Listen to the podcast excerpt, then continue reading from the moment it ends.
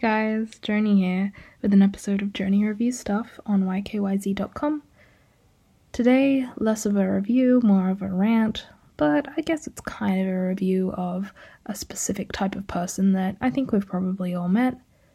And that's the kind of person that seems to take themselves way too seriously, but at the same time thinks that they're hilarious.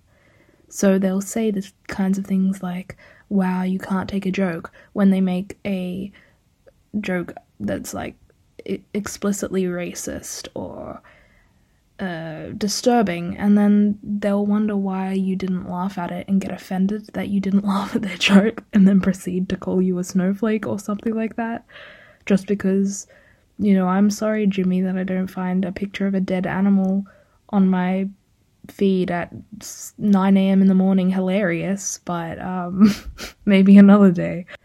And the thing is, though, that I, I find dark humor to be really funny sometimes when it's done well.